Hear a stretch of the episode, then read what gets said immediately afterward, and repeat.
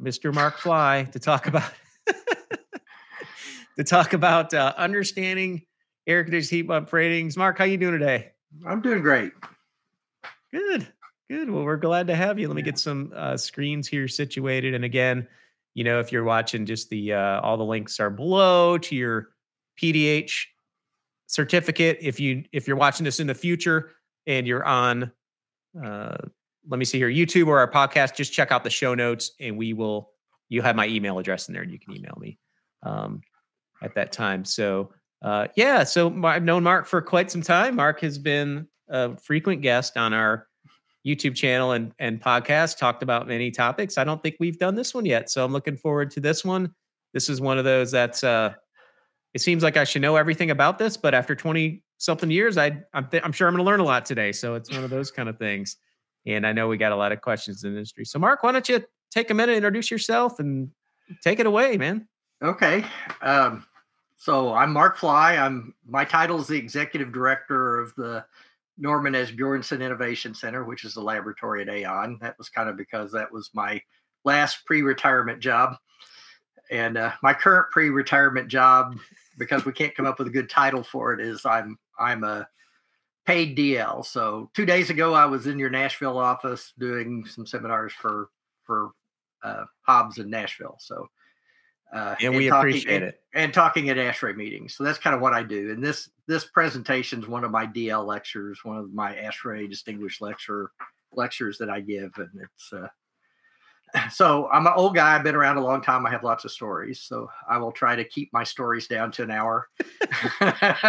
you so, can hear a lot of them on our YouTube channel, by the way. Yeah, I know. And, and, then They're everything great. I say, uh, Tony turns into sound bites for the next three years. So. That's right. Yes. so, Be careful when you come on the show. You never know what's going to happen. Yeah. Yeah. You always pick out those things that, uh, oh, did that? yes, I did. Uh. So, um, awesome.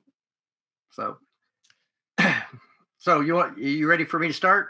Yeah, go for it. Whenever okay. you're ready, my friend. Okay.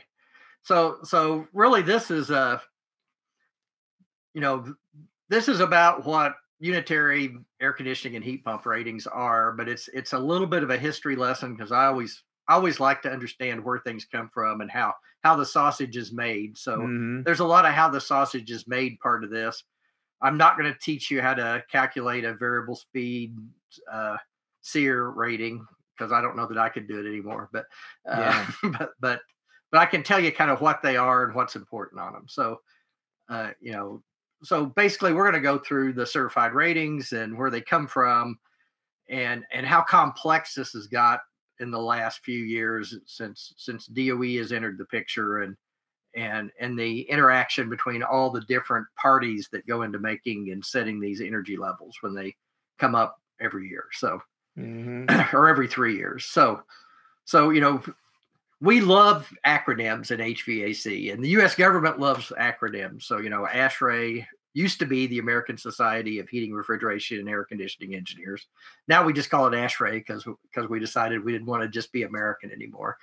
But uh, uh, but there there's a lot of different organizations in here, and so the first one I'm going to kind of talk about is is the ASHRAE part of this. So ASHRAE's been around a very long time and and been developing standards. And the, the thing I really like about being involved in ASHRAE and the way they go about things is these are truly consensus standards, which means it's not made by manufacturers, it's not made by consulting engineers, it's not made by government officials and um, you know code inspector people. The standards that come out of ASHRAE are developed through the ANSI standard, ISO and ANSI standards process, which means you have to have balance in those committees, and and they are uh, uh, thoroughly reviewed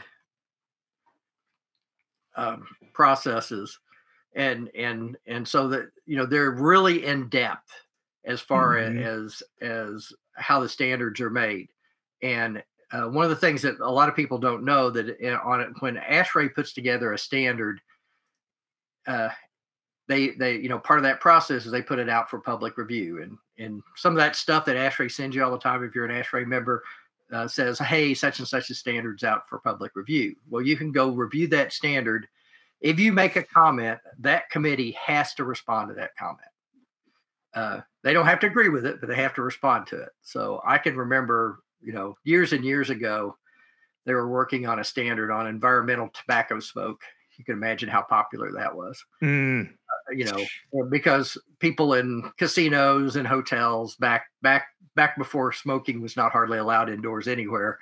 Uh, so you know they were trying to figure out how to make a standard for that, and so they got a hundred thousand review. I mean comments on that standard. Uh, so, so, they didn't. that standard never happened, right? Right because no one was going to be able to respond to 100,000 comments. But you know that's that's the good thing about. It. And so what ASHRAE does is it develops the method of test. It it decides what temperatures, what kind of tolerances you have to have, what kind of facility you have to have to test equipment. So uh, and, and, these are consensus stand are really consensus standards, which means that you know they have uh, uh, broad acceptance. It's really made made by the HVAC community at, at large, with all the parties represented. So, um, very, very, very mm-hmm. precise and accurate. The next player in here is is uh, HRI, and HRI is the listing agency. You know, uh, been listing equipment for over sixty years. So it's you know more than 300 manufacturers around the world basically uh, list equipment. Now HRI is a trade organization, so you I don't belong to HRI. I'm active in HRI. My company AAON belongs to HRI. So so um, so no individual um, belongs to that. So they also make standards, and they typically make the listing standards. They they decide how many tests you have to do to certify a product, and how often do you have to retest that product, and how do you keep those uh, standards, you know, trustworthy and accurate uh, over time. So so, um, but because they are an industry trade organization, you know, they don't have the broad um, consensus. They don't have all the parties at the table all the time to do that. Uh, to do that, so that you just so they are following the ASHRAE stance. So basically, what we say is that HRI develops the listing standards. How how do you determine that your your product meets a certain level? and uh, and ASHRAE says, well, how do you test it to, to get there? And, and really the most important part is how you test it. So, hey, Mark, I'm sorry to interrupt you. Yeah. I think um, Courtney and Heather, I think we're offline. I think we have to refresh the browser. Hey, we handled that like a couple of pros there. So, anyway, we're back live. I hope you all could see us. So, continue, Mark. Sorry about that. Okay. Do how far do I need to back up? Do we know? I think I you were out? good on this slide. I think it was really just the last okay. minute there. I think we caught it right so, at the cutout. So, so all right. Well, um, get some of the things out of out of my screen here. Yeah, take your time. We um we were talking about AHRI.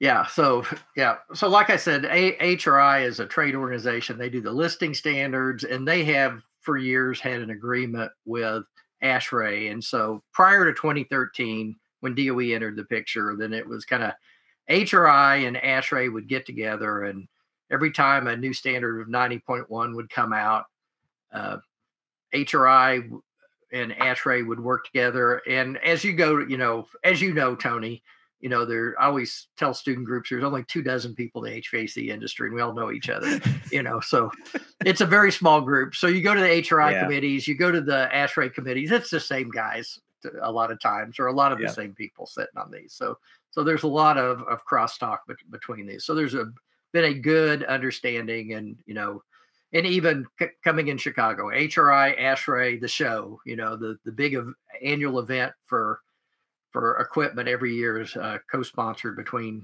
um, between between those those organizations. So oh, okay, interesting.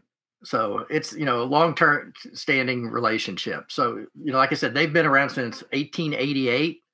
I started out uh, basically as an organization of ice machine manufacturers who who got tired of the you know the the biggest liar wins and decided that they needed some standardized way to measure performance of of ice machines. Mm-hmm. I don't know why Zoom keeps popping stuff up on me. um, um, uh, so um, and then you know since 1953 they've been the air conditioning and refrigeration institute since 58 they've been certified unitary air conditioners so you know long time Mhm. um, you know long long history. So you know so there are two standards in HRI that that are the listing standards the 210 240 and the 340 360 uh, they those used to be different standards. Somehow they got combined. They they uh, um, they put that slash but kept both numbers and coming soon in the future years actually there's going to be a brand new standards because a lot of these metrics are changing. I'll talk about Hmm. that a little bit but uh, a lot of that's going away so basically 210 240 is what doe calls residential what the um, hri calls unitary small it's anything under five tons anything under 65000 btus and that's the product that's rated in SEER. So it's it's you know about 80% of the HVAC market's under five tons, and it's dominated by residential equipment, most of that being single phase residential. equipment. 85%. Yeah, some some I don't Wow. know the, the Yeah, exact number, like but it's 80 85%, some huge amount of of the equipment sold in the world is, is residential equipment just because there's so many, you know, houses compared to just how many commercial Sure. buildings there are. So uh, uh 340 360 is the commercial um, side that's anything from five tons basically up up to uh, they call it unitary large and then unitary very large up to 760,000 BTUs which is about 63 tons so Mm. above 63 tons even though you know in our business you know that doesn't seem that big because the companies that I represent and the stuff that that, that you know the your companies represent sell a lot of equipment over 63 tons Mhm. um, the the amount of equipment sold in the market is relatively small so that's kind of where the cutoff point for uh, certification of products is Gotcha. so, um, and both of those standards basically use that ASHRAE standard 37, which is the method of test. How do you actually test the equipment? So, uh, along comes uh, DOE, and and basically along with DOE is um, in our NRCan, which is you know the Canadian uh, version of DOE and and they are the national listing and, and basically canada tries to because of the close relationship between us and canada and we spent ship a lot of equipment across the border going both directions uh, they they try to keep everything aligned but um, in 1975 a- uh, congress passed the energy policy act uh, some epca or epac i've heard it pronounced both ways Mhm. in 1975. That is the law that created the U.S. Department of Energy, and it also created uh, the um, basically the ability of the U.S. Department of Energy to regulate HVAC products or any energy consuming products. Now, when you go to DOE and talk to them, they call our HVAC un- units appliances. That always annoys me, but but they they regulate appliances and and Like irons and Yeah, uh, yeah, washing like- machines. like irons and washing machines. So in EPAC is a list of products, a very long list of products that they can regulate, you know, and air conditioning's in there, and fans are in there, and compressors Mhm. are in there, and, and and light bulbs were in there. That's the reason you can't buy a incandescent light bulb anymore. It's Oh. why you, if you buy a new washing machine, it doesn't dry the dishes very uh, uh, a dishwasher it doesn't dry the dishes or the dryer Right, doesn't right. dry your clothes you know the the the newer equipment's much more energy efficient which means it's probably a lot uses a lot less energy so so sometimes Right. it takes a little longer to, do- to do its job so um so well, the most efficient air conditioner is the one that's off, right? right the, the most that kind of efficient air thing. conditioners are the ones that's off so so uh so in 1975 uh, DOE had had the ability to regulate all these products. Well, it took them a little while. It actually took them to 2013 to get around to air conditioners. They were too busy doing electric motors and dishwashers and refrigerators and and uh, and, and light bulbs. So hmm so so it really wasn't until relatively recently in the whole scheme of of the history of DOE that they've had that they've actually regulated um, air conditioners. So hmm. and and and so when they did that, you know, uh, you know, I, I and I've said earlier, which you turned into sound bites on different YouTube. You know, the compliance division. The first time I met them were were about a dozen lawyers and one engineer and and some bureaucrats. So so, you know, they don't have a lot of technical expertise, especially in the enforcement compliance division. So, typically, what they do is they rely on industry, which is good. They rely on industry mm-hmm. trade standards. So, they they copy and paste into the Federal Register, making it federal regulations or federal law, basically, uh, the standards from HRI and which reference back to the standards for ASHRAE. So, mm. so every three years, EPAC, once they've started regulating a product, every three years, uh, U.S. Department of Energy has to look at that energy efficiency of that product and decide whether it's good or whether they need to bump up the efficiency. And mm. and of hmm. course, they rarely decide that it's good, and they almost always bump it up, right? So, right. So basically, now now, um, if you look at Ash, uh, ASHRAE 90.1, which sets the minimum efficiency standards for for products, uh, which which we say is is the standard of care or, or you know the or good practice to uh, um, those those have to be done with DOE and HRI. So this this process has got really complicated mm. to actually ma- make a change. The other thing that that happened it, because of HRI, um, I mean, because of DOE, is in EPAC is a clause that says there is no backsliding. So, so uh, if you make an energy efficiency, if you say the SEER has to be 15 SEER, next year you can't decide that that uh, you know uh, 14 SEER is okay.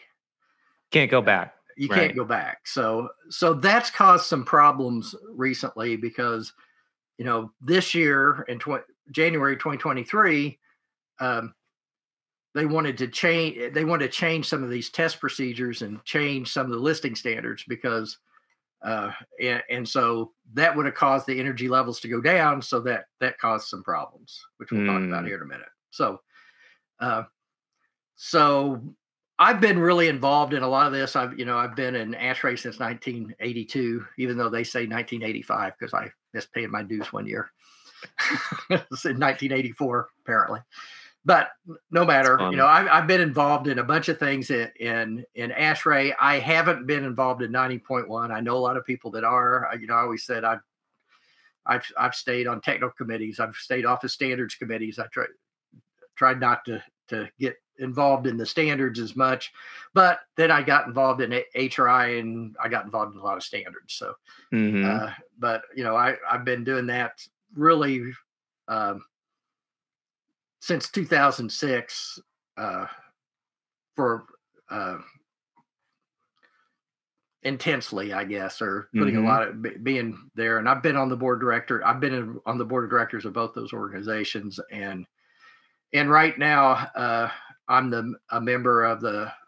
Uh, I was a member of the Unitary Leadership Council, which is kind of the the the oversight, head oversight committee for uh, unitary equipment. Right now, I'm on the Applied Leadership Council. So uh, just recently, they put me on there. So, and then DOE, I was at that negotiated rulemaking in 2013 when when we first started regulating air conditioners because you know being lawyers they decided to change change a couple of words in one of the standards and and uh, I calculated that that AAON was going to have to to test nine trillion units per year because I remember you talking about that. every and, filter, yeah, every different yeah. pressure drop. Yeah. And yeah. and a good friend of mine who was also on that committee said, Hey, you know, uh, I, am from a he's one from the main one of the mainstream manufacturers. He says, Hey, I, I figured we've got 12 million and you do more uh, custom stuff than we do. So I right. think you did your math wrong. And I said, Dick, does it really matter? I mean, nine right. trillion, 12 million, 15 right. trillion. It doesn't it's really not matter. happening either. It's way. not happening. You know, there's, you know, I got a question, Mark. I'm always Sure. curious about this. How if they if how does it work? Like, let's say the DOE has some new whatever initiative or person there that's saying we want 30% improvement in commercial HVAC in 12 months. I mean, do you guys just say, sorry, we can't do it? Or how does that? Because obviously that's an unreasonable leap. Does that ever happen? And how does that process work? Well, you know, a lot of this happens and and really what happened in 2013, that was the first negotiated rulemaking. So Okay. so uh, prior to that, um, and HRI was really the watchdog because because ASHRAE being there's a difference in the types of corporations that HRI and ASHRAE are. ASHRAE cannot lobby because of the Type C corporation they are. You know, um, Oh, okay. so so they don't lobby. You know, that's part of their Mhm. bylaws. They're part of their not for profit or nonprofit. I, I don't remember which one. HRI is the other one. They do lobby. so so Okay, you know, we have, you know, we can go up to the hill and we can talk to people. And so um so because of that, ASHRAE is reluctant to go out and sue the federal government because they don't like something they're doing. Gotcha. HRI, on the other hand, as a representative of of all the HVAC industries, you know, we we we don't have that problem. so Right, right. so so uh, up until before 2013, you know, DOE would come out and they have to um, they have to justify every time the U.S. government puts a regulation in, and a regulation is basically all those departments uh, under the Constitution exist because of the Commerce Clause in the con- Constitution. So it's about interstate commerce. The only Hmm. reason the federal government has any ability to make regulations is because of interstate commerce. They have the ability to regulate interstate commerce. You know, if you were going to build the air conditioning and consume the air conditioning and never move it across the state line, then I guess DOE couldn't really tell you what to do. in Oh, theory. interesting. But, but uh, Huh. that's uh, so so so they are agencies under the administrative branch under the president um, and and they have to put laws together and there are rules around how they put these together. They have to put out a notice of a, a proposed rule and they have to publish it. And they have to go out for public review kind of like the ASHRAE standard process. Hmm and and after and they have to respond to uh, but but what used to happen before 2013 is then HRI would sue them.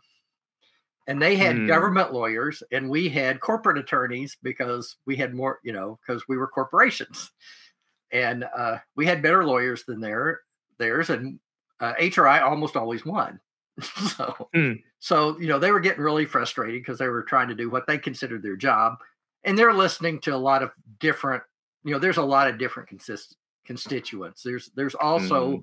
a bunch of organizations that that are trying to get energy advocacy you know the Si- sierra group all the environmental groups they're all talking there and so so DOE was having trouble getting what they wanted to get done done without getting sued and they kept losing so they went to the Department of Transportation and they said hey you guys pass these miles per gallon cafe standards all the time and we know that you know we're dealing with these podunk HVAC guys automotive guys you know they're they're even that's even a bigger industry right Yeah. with even better lawyers Yeah. So- yeah. uh, so so uh, how how do you guys get those miles per gallon? How do you keep advancing and getting better uh, efficiency cars all the time? They said, well, we do this negotiated rulemaking, and so this negotiated rulemaking process, and actually the the um, in 2013, the guy that was the facilitator for this uh, negotiated rulemaking process was from the Department of Transportation. You know, they had him come over and and and oversee it. So Showed them how it's basically- done. so basically they get about 25 people together and there's you know you Mhm. apply and you send in your resume and uh um and there's a bigger there's a bigger group called ASRAC. I can't remember, you know, there again, a bunch of acronyms, right?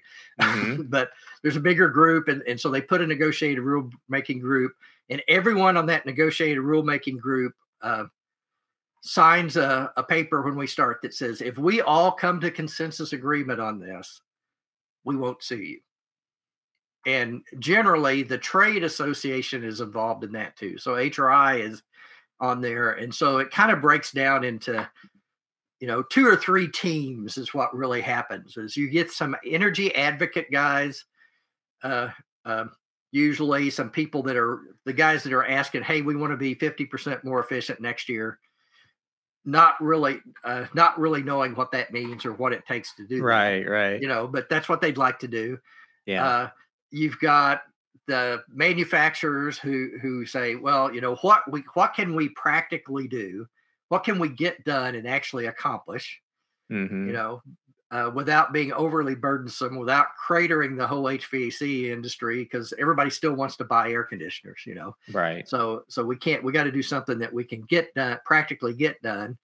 And and then sometimes there's some and then usually there's some end users you know maybe big corporations or or some other representatives facility people from some customers you know?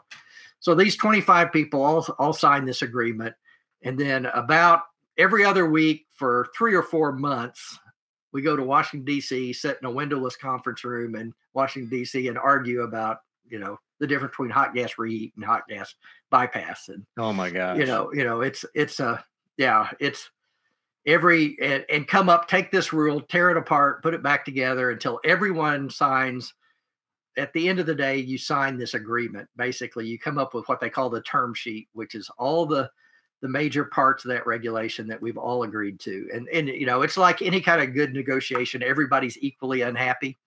So yeah, but, yeah, yeah, But it's but it's not a bad process. It's an interesting process to see how that sausage is made. Yeah, for and, sure. And and that was the very first one there, and and that covered uh, HVAC water heaters, boilers, and commercial refrigeration. So we had a bunch of guys there, you know, the commercial, the people that build blast freezers and grocery stores and the HVC guys, we don't even know each other.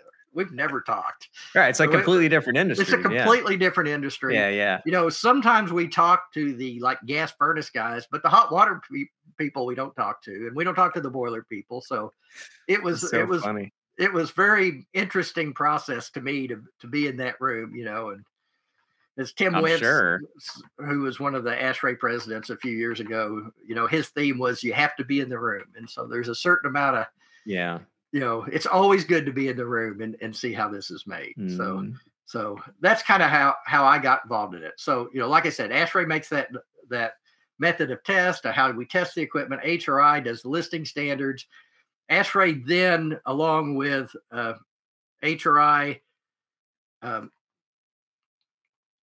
come uh, figures out what is the see if I can.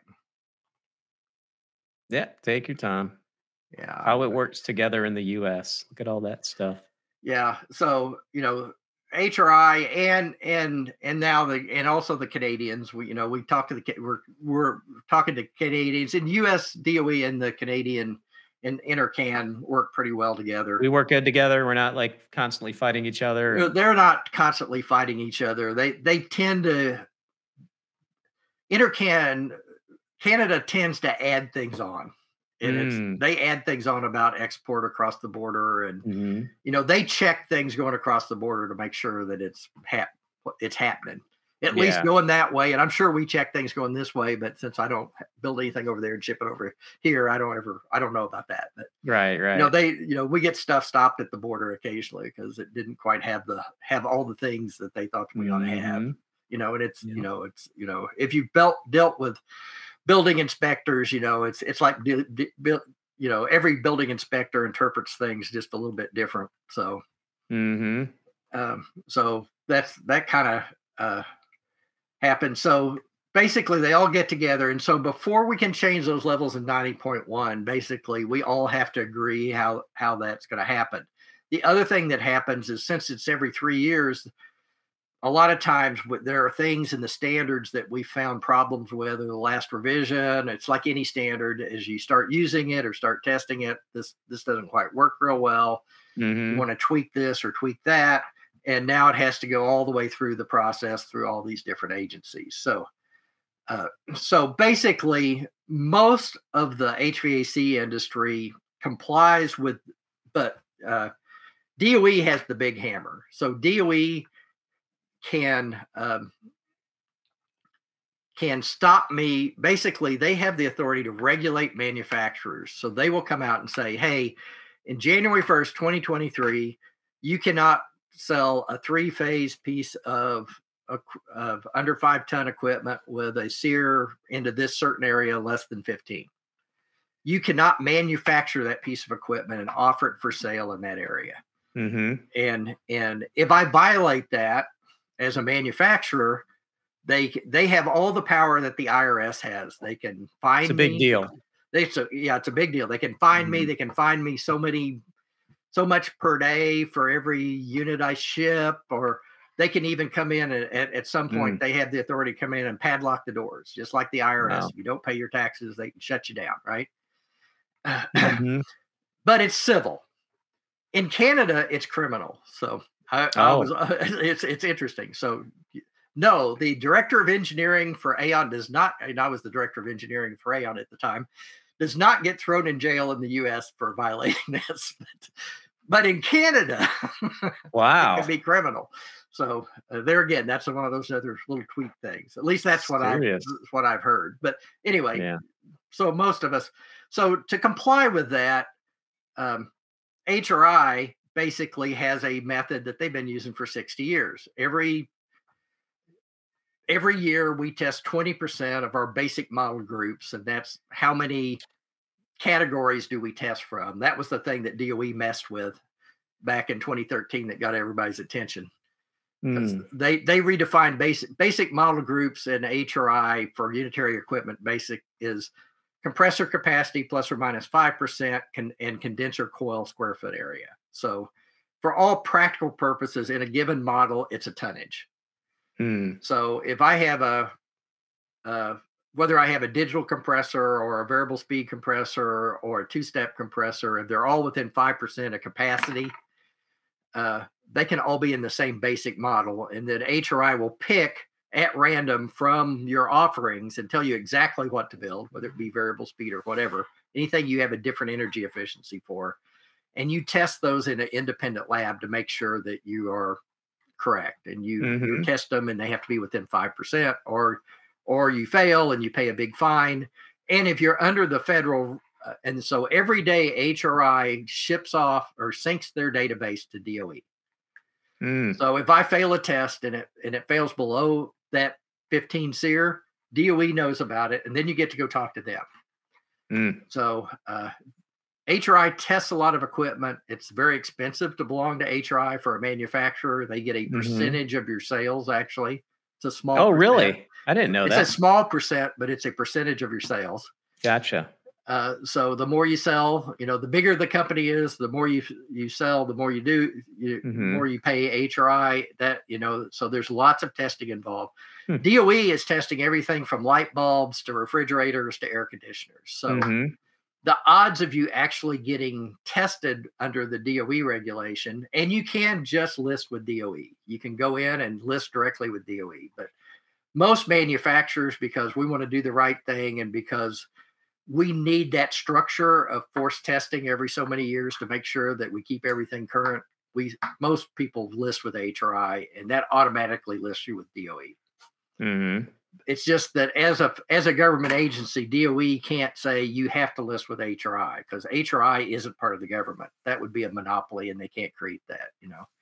Yeah. Uh, you know, we could you could start Tony's listing agency next week, and and you could do this strike the same deal AHRI has with DOE if you want to do that. So. Yeah, if you guys want to give me a percentage of all your give sales, a percentage sales, you know, I'll yeah, take so it. You'll take it, right? But uh, so, um, so that's what that certification standard is. You know, AHRI 210, 240 does up to five tons, 340, 360 does uh, um, up up to 760,000 for some products. Uh, water and evap cooled equipment goes up to 250. Heat pumps go up to uh, 250. So there there's some limitations like water source heat pumps only go up to 11 tons. Mm-hmm. So so there, you know, historically have been different ranges, and that's part of the thing that gets discussed all the time with DOE and AHRI and and and ASHRAE. And 90.1 has listings above that, but they're not getting tested. you know, because they're not in the Mm. certification program. And part of that is that you know there is a limitation to how big a laboratory you can build, and if it, there isn't enough market in there, it's not worth building an into you know. Uh, there are basically in the U.S. there are three testing agencies that do all the testing for AHRI and DOE, the independent testing agencies: uh, Underwriters Laboratory (UL), uh, ETL, which is Electrical Testing Laboratories, part of Intertek. Used to be Edison. Used to be Thomas Edison's company, Edison Hmm. Testing Laboratories, and C and uh, uh, Canadian Standard, you know CSA. Canadian- CSA. Okay. Yeah, so CSA also does testing. Canadian Standards Association does testing. So those three people do almost all the independent testing for for everyone. And there's just a you know for them to build a new laboratory to test a 300 ton unit, you know, Right. uh, there's yeah, it's just not there, there's no payback for them. right. They can't they can't uh, you know there's no uh, profit you know uh, there's no payback. There's just not a lot of them. Yeah. There's just not a lot of them. So. yeah. so basically DOE copies 210, 240 and 340, 360. We hit we you know, we as the industry always watch them really close because they they want to change a few things and Mhm. and and make sure sure that uh goes through and goes in there right and then every three years they are revised by by federal law. So the the thing that's happened in 2013 is up till that point point in time to list with AHRI is voluntary. So even though a lot of jurisdictions said that you had to have listed products you know we want to want if you're bringing something into my city it, it we want to be sure that people are telling the truth and it's the right efficiency. Uh, there was Mhm. no federal law that says you can't do it now there is a federal law that says i can't offer it they say the term they use is offer into commerce so i can't offer it for sale and, unless it unless it's listed in the DOE database. And and so like I said, most people do that. So so you I kind of talked about this, you know, uh, about th- that update. You can self-certify to DOE. You can go online. Most people use the AHRI database because it's easier to look at. There is a national DOE database for equipment. It's hard to search and hard to find things in, but but Mhm. it is there and you can list directly there there's because they can't mandate that you do anything else um, so 20 like i said 20% uh, and typically anything up to uh, 20 tons they you for AHRI certification you build three samples. So so i build three units. They come in and say i want to test that one. They pick a, uh, randomly pick among the three that that you test and then they you ship it off to plano texas where there's a ul and an etl laboratory or cortland new york where there's an etl laboratory. Mhm. and and they test it and make sure that that it that meets that requirement. Those labs are iso 17025 qualified labs. And and and basically if you fail that test with AHRI there's a $10000 fine. They publish on their website this product is relisted. That's not you know my marketing people really don't like it. You say hey i cheated and i relisted this product you know. I, like like i said you know the failing test is the easiest way for for the, the chief engineer of a organization to lose his job Oh, it's that So- serious. Uh, not a yeah not so fun so thing. it's a you know the salespeople really don't like it if you've got if your listing says hey i had to revise this and yeah. if you fail any point in that test, any of the things, you have to re-rate everything in that basic model group. So if I Gotcha. fail a digital compressor, I have to re-rate my variable speed down by that percentage, however Wow. much I failed it by. So it's yeah, it's a big deal. And that's why all Big thing. manufacturers have laboratories and do a lot of testing.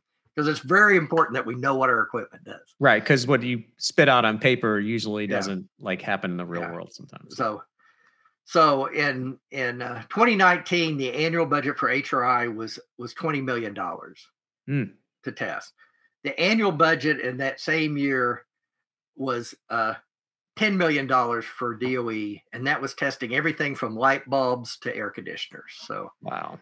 so, uh, so you know, just for air conditioning, you know, we were more than twice what what what they were at that time hmm so um, so let's kind of talk about what we're listing. What are these metrics?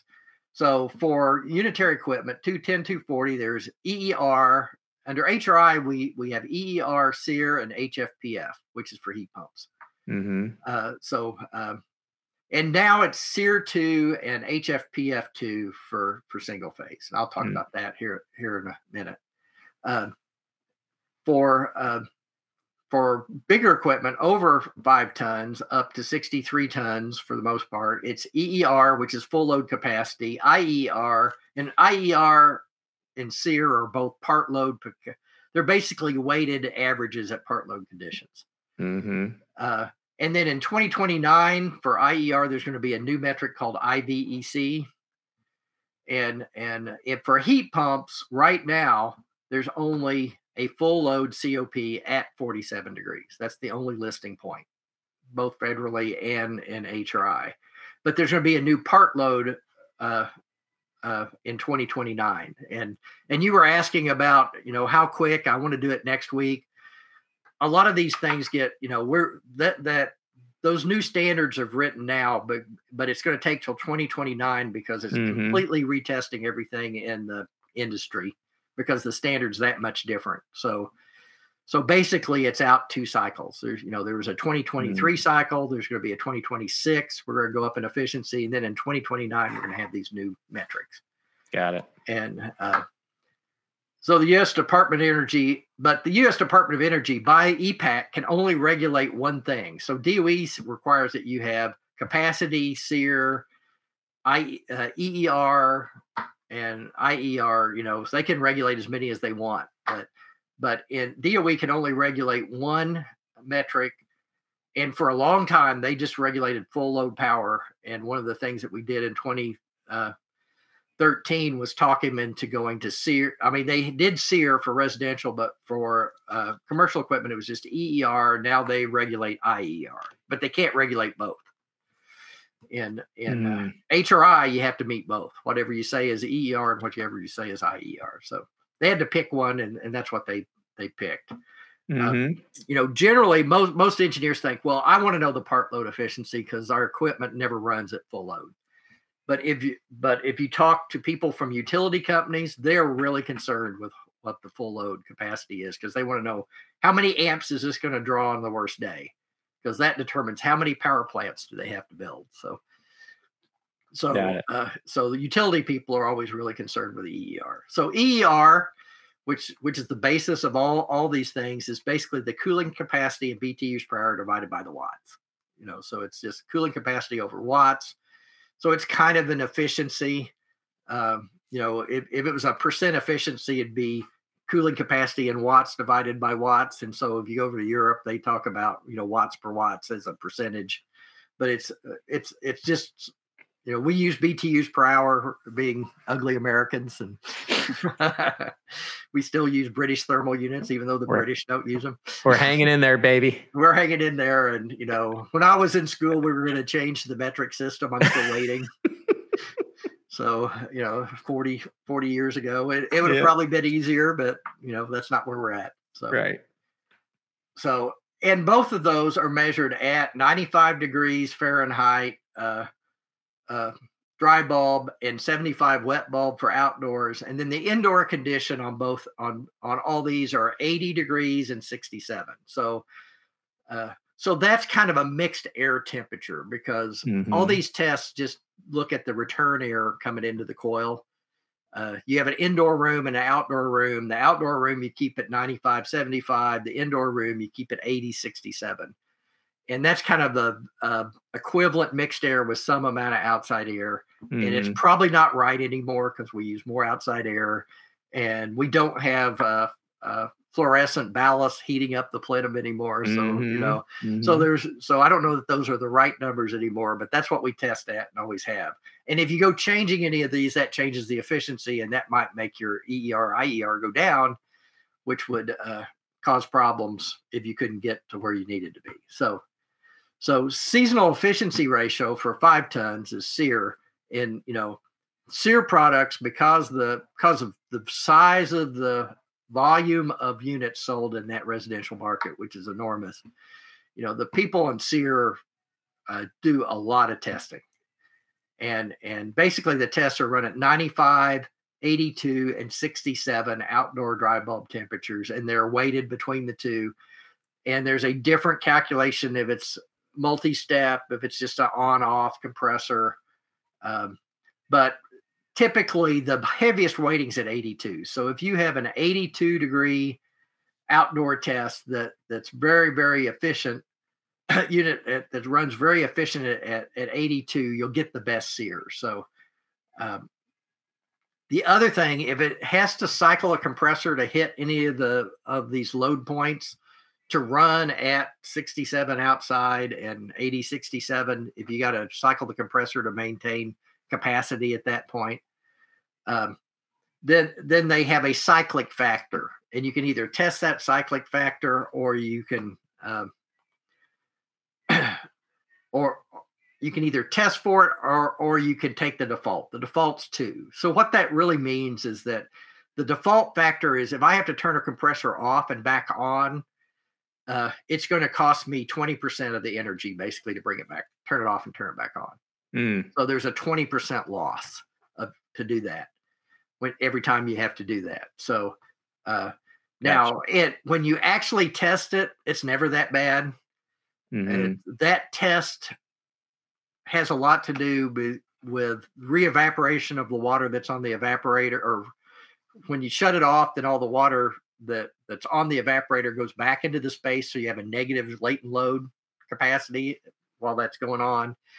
And then you when you turn on, you have to get the refrigerant moving, but and and when you actually do the test you can do it five times get five different numbers a little bit mm-hmm. it's a little bit of a random number generator but kind of the best i've ever seen is like 0.09 and the worst i've seen about 0.18 so somewhere between tw- 10 and 20 percent is probably the right number mm-hmm. for what it's actually going to cost to cycle a compressor that's why you know when we talked about earlier in one of our other programs we talked about different compressor technologies that's why variable speed or digital are so much better If you keep mm. that compressor running and not have keep to cycle it, going, it off, it's uh, it's it's way more efficient. So, and then for a heating season, you've got HSPF for for unitary for unitary small 62, 47, 35, and 17 if it will run there, and five it'll run there. So you know basically. Uh, there are some conditions where that equipment may not run. You may block it out. You're just going to go in electric resistance heat and the indoor temperature is 70 degrees and uh, 60 wet 70 dry bulb 60 wet bulb for the indoor return air temperature during the heating season and and there again that 47 degree test is the if you get a good 47 you get a good HSPF and then generally at 47 you don't have to do defrost so that's one of the kind of mm-hmm. interesting things about heat pumps is the ratings are all at weighted heavily for commercial equipment, it's all at 47. It's just the, you know, basically the COP at 47. And even with HSPF, it's heavily weighted at 47. The one condition that you do not have to turn defrost on. And defrost is a efficiency killer. Oh yeah, or a heat pump. So, so uh, you know, because yeah. it's it's kind of like that cyclic factor. You're losing a lot when you have to turn go into defrost. Yeah. And there again, there's another uh, 20% if you have to stage compressors on and off to meet that capacity. Uh, okay, so um, IER is the energy efficiency ratio for stuff above five tons. It's way simpler because it's 100%, 75%, 25%, or 50% and 25%. And then at 95, 81 and a half, 68 and 65 degrees. And then these are the weighting factors. And there you can see 23.8% is at 50%, 61.7 is at 75%. So 75% is the heavy weighted factor on that. And you know, I don't feel terrible about that. I've been in lots of buildings. If you go into a commercial building, you know, chill and a lot of chillers and air handlers.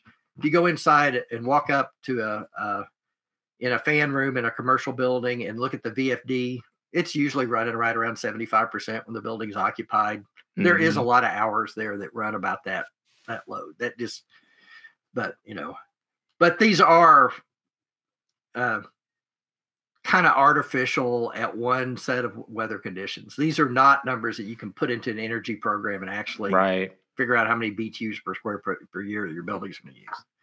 It just gives you an idea when you're comparing brand X to brand Y. Mm-hmm. and then coefficient of heat pumps is just heating energy in watts divided by heating power in watts. So for a heat pump, typically the COP is greater than one, you know, because you are pumping heat out of the outside air. So you're getting more energy, heating energy out than you're putting in. If you have electric resistance uh, heat, the COP is typically close to one. Mm-hmm. All that energy going into that electric resistance heater is being turned into heat into the air inside. So, so that's why people like heat pumps because they do have a COP better than one.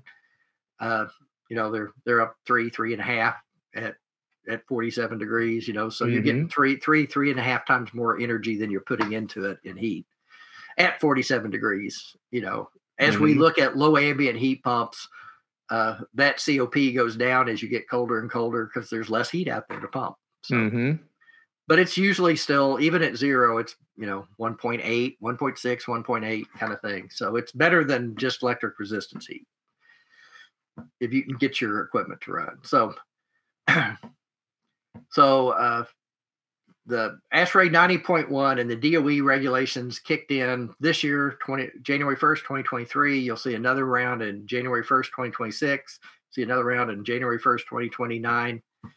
Um, and what happened this year is is the energy level got up, especially, uh, well, really for all the equipment. It went up enough that it almost eliminated single step on off compressors. So if this was a big deal for the residential market, if you have a, a, a residential air conditioner that is still using a just on off compressor, you have an enormous condenser.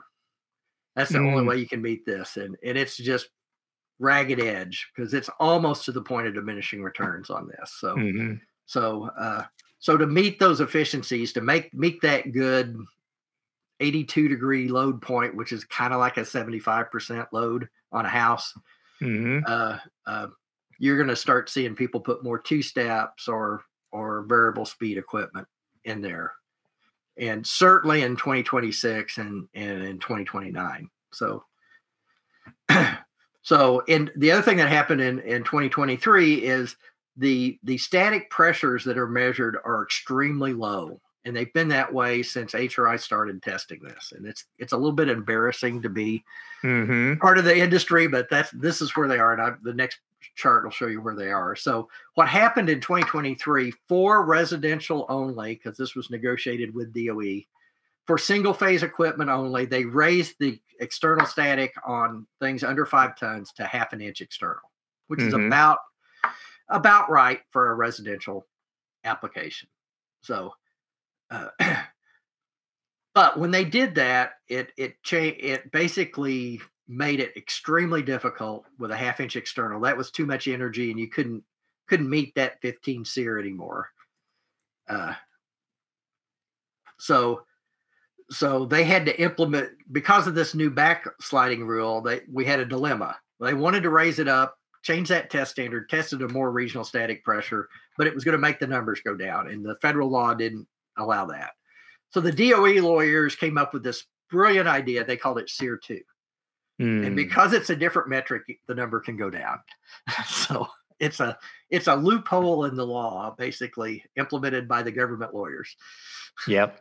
We did a presentation on that and it to yeah. folks who are not in the engineering side of it. And you know, it's so, just so confusing yeah. You know it's so hard to explain why that is but anyway. So so these are the static pressures the standard static pressures. So you know a five ton unit was tested at two tenths of an inch external which is very mm-hmm. low.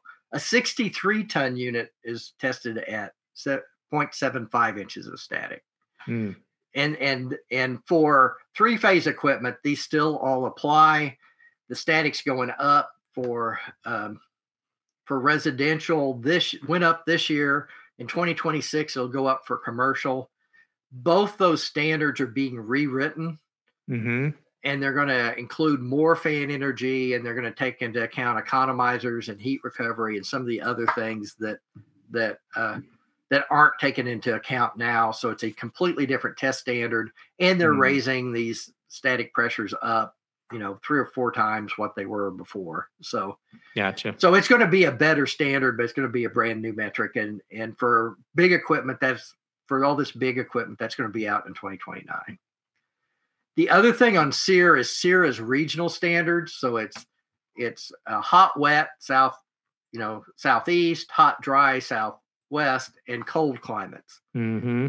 And and uh, one of the kind of interesting things are because part of that, you know, if you think about the industry, when if you're a person that builds residential units and you're selling them to distributors and they've got them in a warehouse, and then all of a sudden January 1st the standards change and you can't offer them into commerce, that's a bit of a problem, right? Mm. I've got all these pieces of equipment that don't comply, and and so um, so in the southwest and southeast they said, okay, we're going to let you. You have to comply. If you got it in your warehouse, you can't you can't uh, install it after January first, twenty twenty three.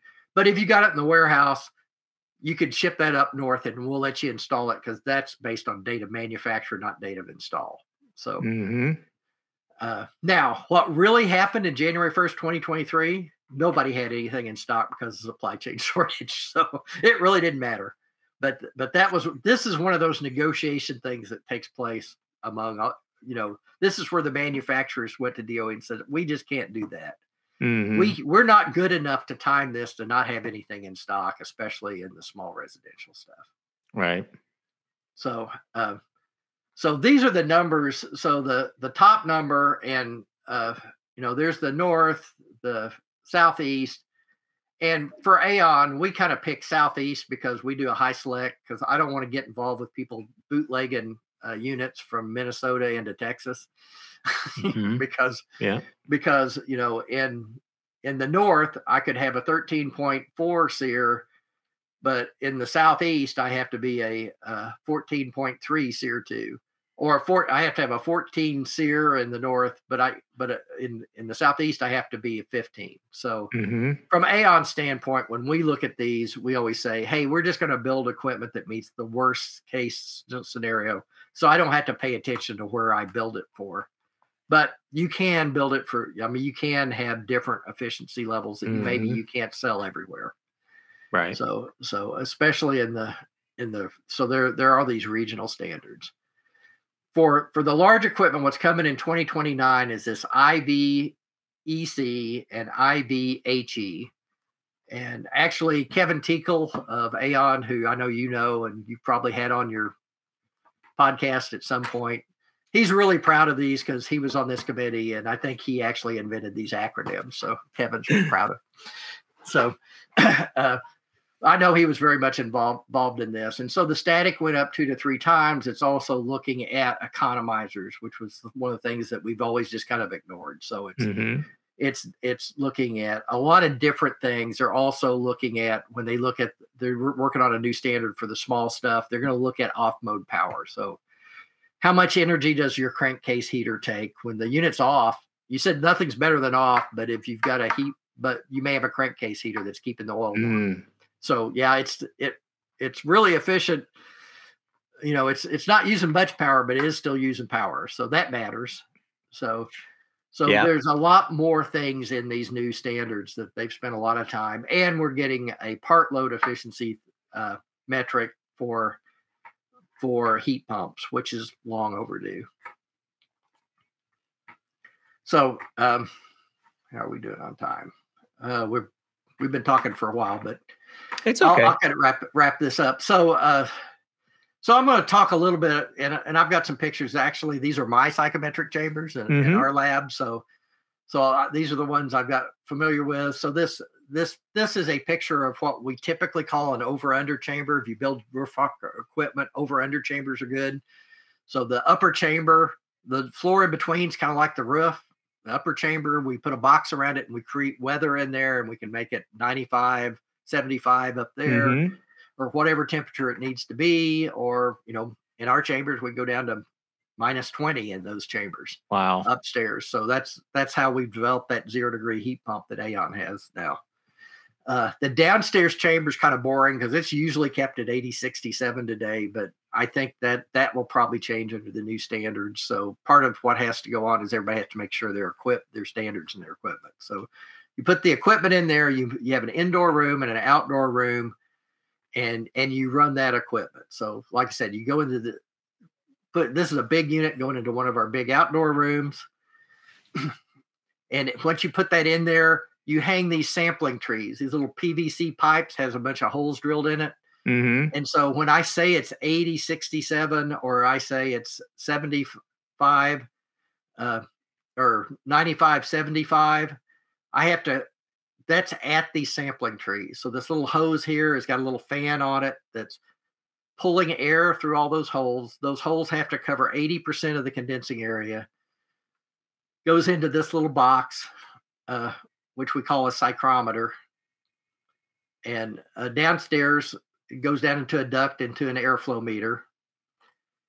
And both of them have psychrometers. So in the inlet duct and the outlet duct and that outside, you have this little box. It's got a little fan, it's got a little air airflow meter sitting in there. You've got Hmm. two high precision temperature sensors. One of them has a cotton sock that goes down to a little vat of, of distilled water. So it's nothing more than an automated sling, sling psychrometer. You know, but, you know we An run 12 hour one, too. shifts. Yeah. Yeah. You know, we run 12 hour shifts and somebody's arm get really tired in a 12 hour shift if you had to keep measuring that all the time. Yeah, I bet. But uh, even today, the most accurate way, most reliable and accurate way to do long term measurements of, of moisture content in the air is still a cotton sock on a thermometer. Isn't it that seems funny? kind of amazing. But, you know, uh, you pay a lot of money to get a two or 3% of fish uh, uh, accurate yeah. relative humidity sensor.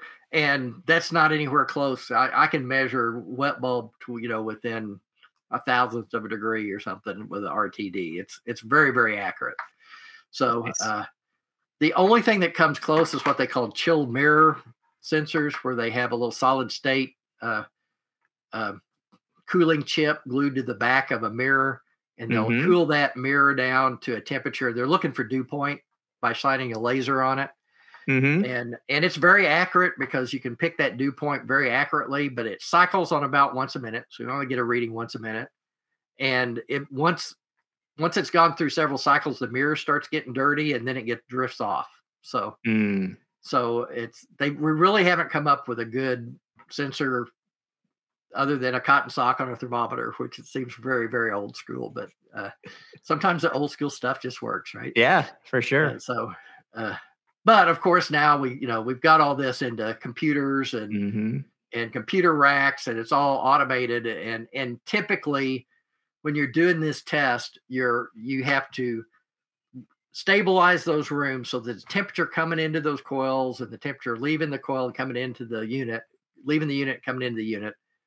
But the temperatures in the rooms have to be stabilized within half a degree of wet bulb and dry bulb, and you have to hold it there for 30 minutes to be sure you're there. And then you hit the record button and you record once a second for 30 minutes. Mm-hmm. So it takes an hour to actually do one temperature point, that 175% Wow. point or 100% point. Uh, takes an hour to do that. Takes a couple hours to to change those rooms and get them that stable. At Mm-hmm. least as you go into lower and lower temperatures, it even takes longer. So a really good day in the lab is, uh, with a unit in one of these chambers is four data points. I can do an IER in a day if if everything goes great, right? Which happens rarely, I'm sure. Oh yeah. So the average in the lab last time I looked was like 3.8 data points a day, you know. So- Gotcha.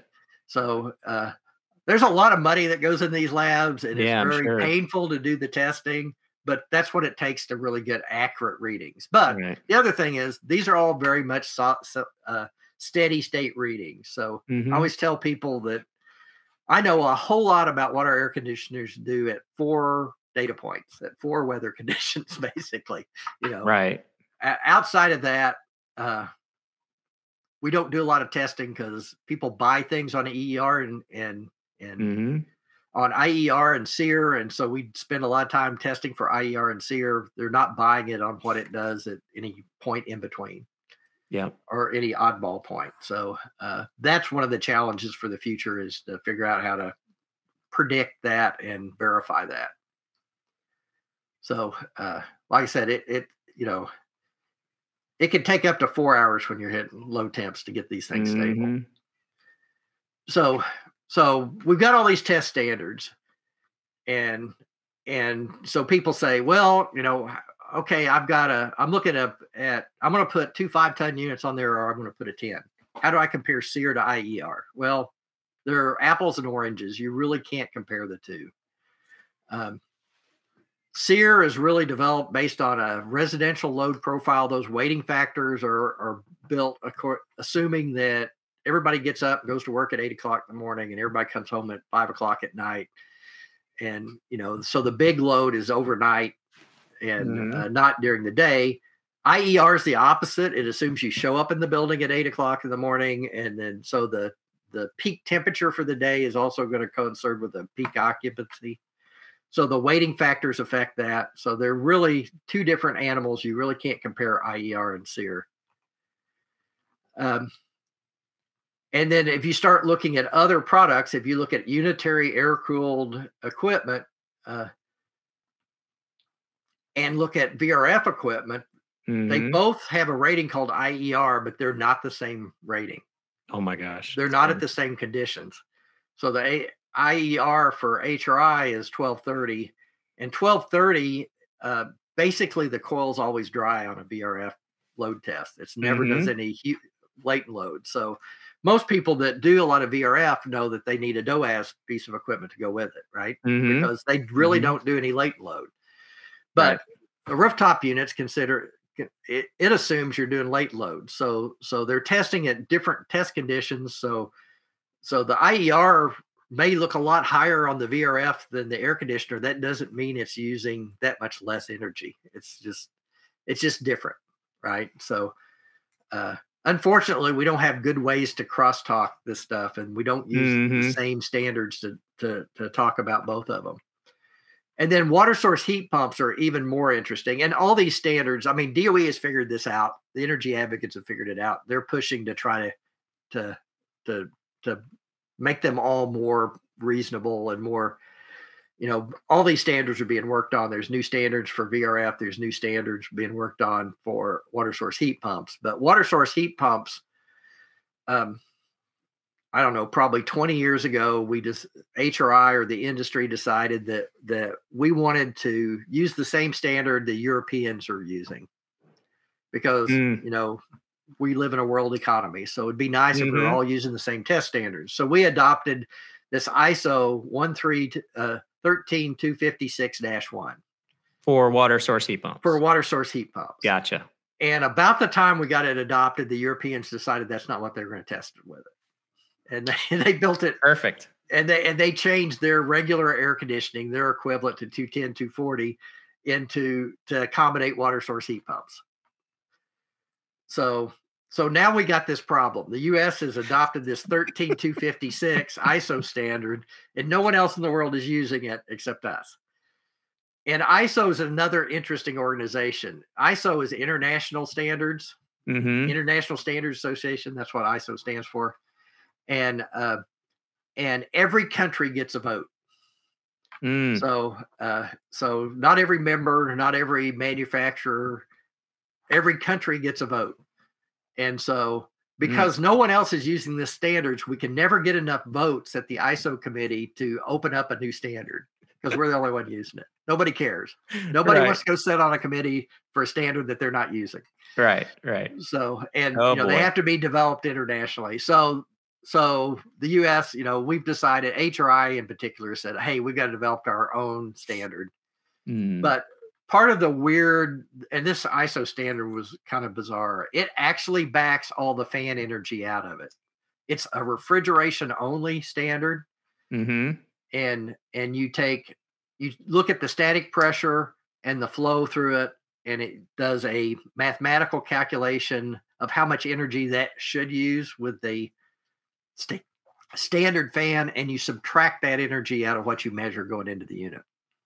Gotcha. So so if you have a better than average fan, you actually get more efficiency out of your out of your your your uh, EER looks even better Mhm. because you, you're, you're you get something measured uh, with even less power than it takes to just run the refrigeration because you got more you get some credit from having a better than average fan. So uh, so if you start looking at it, even if you look at EERs for water source heat pumps and say, oh well, I'm going to compare it to EER for a rooftop unit or a PTAC unit, they're not they're not the same because the Apples water and source heat pump right. out, out the the other ones have fan energy in them. The the water source heat pumps don't. So That's a big deal. I'm glad you brought that up. I forgot about So- that. So so you know a lot of people look at this and you look at these ERs and all these IERs of all this equipment. Well, these water source heat pumps, they're killer machines. They got these, you know, they got this 26 EER. That thing's really kicking. mhm. Well, yeah, yeah. It's it's good. I'm not saying they're not good. It's not quite as good as you think it is. right. Right. Good So- point. Yeah. good point. So, you know, like you know, like I said, going forward, you know, uh, there's constant negotiations. There there are new standards being worked on. Uh, uh, I'm not working on them anymore. I'm just sitting back and watching. But uh, the, but there's a lot of smart people working on new standards, and you know, so we're going to raise static pressure. There's also some new stuff going on um, that that I have in another talk that we that I that we've talked about where I talked about the future future metrics that we might want to go to where we're looking at at ASHRAE 205 data and better models of equipment and actually Right. being able to model the equipment in the building and get a reasonable answer for how many BTUs per square foot per year the building will use. But uh, for right now, we're squeezing a lot out of the equipment. I think we're yeah. And Yeah. we're and we're gonna hit we're gonna max out, you know. At Mhm. some point we can't just there's a theoretical maximum that we're gonna hit. Once That's right. once uh, when we have no delta T to drive across the surfaces anymore. They're so big that there's no delta T across them. We're not gonna move any heat. You know, that's just basic thermodynamics. right. Right. So- it costs so- three times as much And you know, and to get you know point one and- efficiency out of it. right. So, you know, we're we're we're gonna hit the point of diminishing returns. In some cases, we're already there. So Yep. For sure. So anyway, that that was a lot of different, a lot of history. I don't know that it, there was a lot. I didn't teach you much math, so That was great, and that was a lot of good information. A lot of this stuff there I I'd forgotten about, so I'm glad you brought it up. And for the viewers, Mark has offered to share these slides. So if you want to email me, my emails. If you're watching this live, just scroll down. My email's down there. If you're watching this in the future on our uh, YouTube channel or podcast, email me, and I'll give you the it. The my email will be in the show description, so you could just email me there. So. Um, Mark, thanks again, man. You you've come on the show and helped us out a bunch. We appreciate you. Any any last words for the audience? no. Uh, it's always fun to be on your show, Tony. You're uh, you always drag stuff out of me that I don't think about. You're a great guest. I appreciate you. Your you know wealth of knowledge, and thanks for all you do for the HVAC community as a whole. And I'm glad you deal you dealt with the Yeah. Washington people, and other people have to do that because I'm not sure I'd have the patience for that. So no, it's it's uh, you know it's it's actually fun. Uh, you know you. Everybody, yeah, any kind of engineer looks like a rocket scientist when you go up to DC sometimes and you're talking yeah, to lawyers. yeah, so- I, I get it. it's you know it's it's it's it's a lot of fun just because you know you know something more than they do For sure, for sure. Awesome. Well, thank you, Mark. And and Yeah. just as a goodbye to everybody, thank you for this amazing day. We've had a lot of fun. We blipped out there for a minute, came back on, and I think we got most of our people back on. So that's great. Um, and we'll definitely do this again. We're gonna. This is the third year we've done it. So next year we'll you know we'll do it again and and see how it goes. And um, yeah. So if you need your PDH certificates, just scroll down to the bottom of the screen, or if you're again if you're watching this in the future, just email me and I'll I'll get those to you. So we'll you know, we'll close this thing out. We'll play a little more Christmas music on the way out. Courtney and Heather, if you could hang out for a minute. And Mark, thank you Yeah. so much and have a Merry Christmas. And I'll see yeah you probably Merry christmas to you show. yep and i'm sure i'll see you in chicago All right, buddy. Thank you. right. Thank you, Mark. thank you